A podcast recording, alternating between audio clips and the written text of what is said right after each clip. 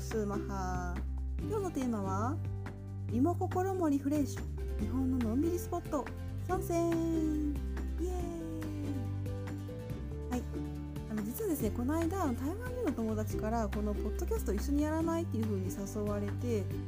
あの私こういう声の配信とか YouTube とか今まで全くやったことがなくてむしろやるつもりもなくてで大丈夫かなっていう感じだったんですけど ただやってみると楽しくってですね。でそのことの番組はあの、ま台湾人の子が中国語で喋って私は日本語で喋るっていうちょっとカオスな感じなので、まあ、あの視聴者の、まあ、層層というか、まあね、砂も変わってくるのでで2人でやってるので時間とかも結構気にしつつだったのであの、まあ、伝えきれなかった部分とかもあったのでなんでこっちでね日本語で日本とか台湾のことを全力で伝えられたらなと思って始めました。はい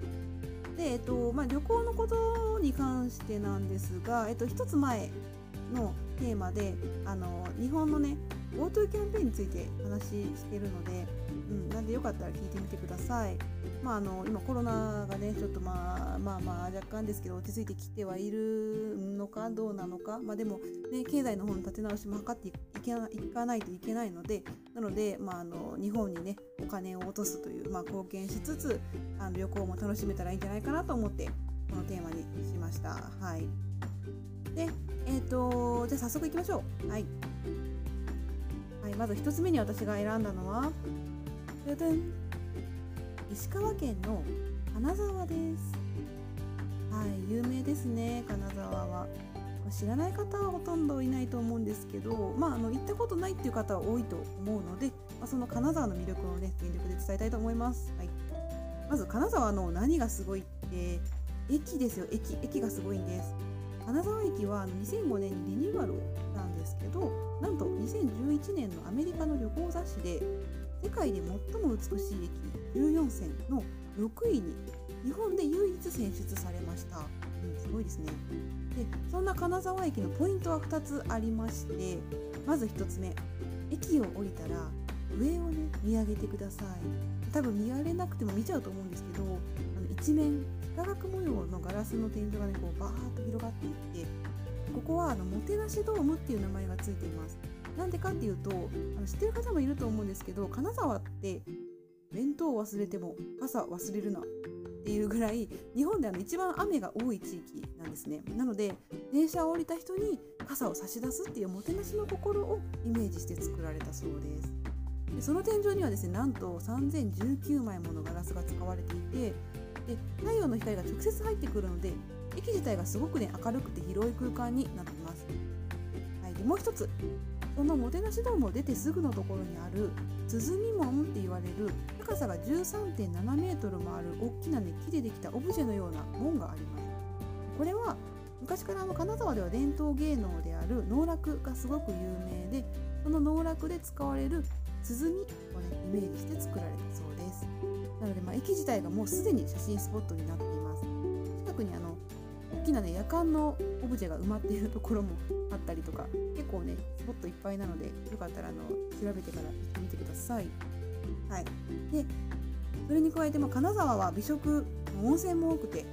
京都とはねまた違った雰囲気の日本らしさを感じられる場所だと思いま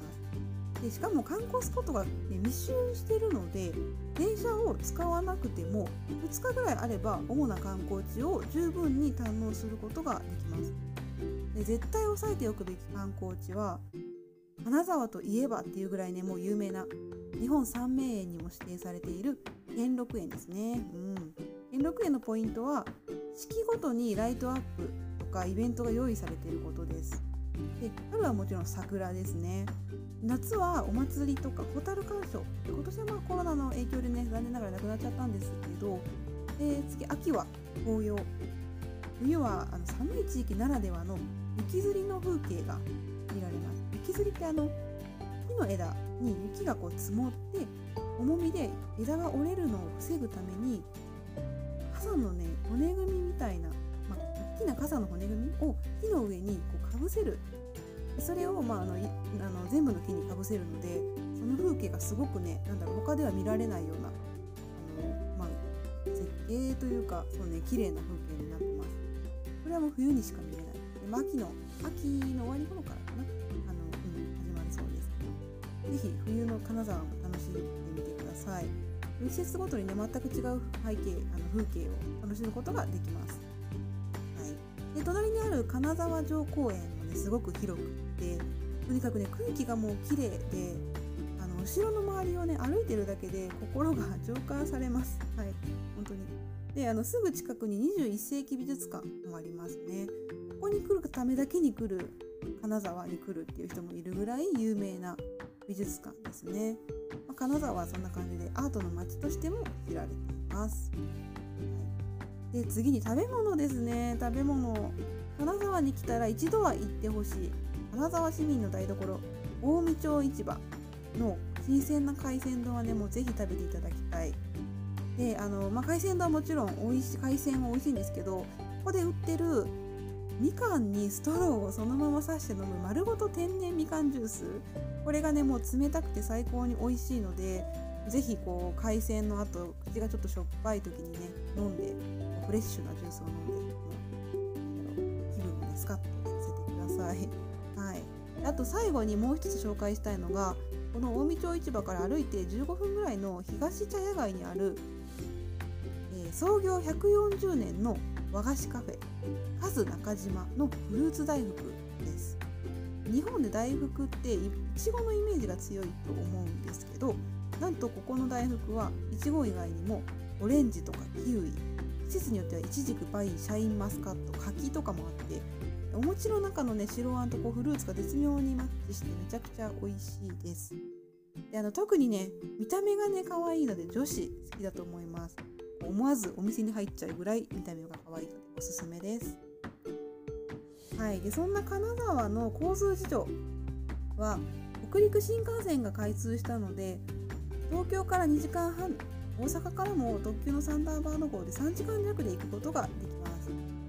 大阪とかまあ東京とかねこう大都市から少し離れた観光地でのんびりしたいなっていう方におすすめの場所です、はい、で今年の8月には駅前にクロスゲート金沢っていうホテルの隣接した商業施設もオープンします。他にも金沢にはねあの温泉のついた風情あるホテルとか旅館がたくさんあるので行ったことがある方もない方も是非またね金沢に足を運んでみてほしいなと思います、はい、私が泊まったホテルもすごく良かったのであの下の説明欄のところに今紹介したスポットをね URL 貼り付けておくので是非旅行の際のあの、まあ、参考にしていただけたらなと思います。はい以上です。じゃ次回2つ目ですね。お楽しみに。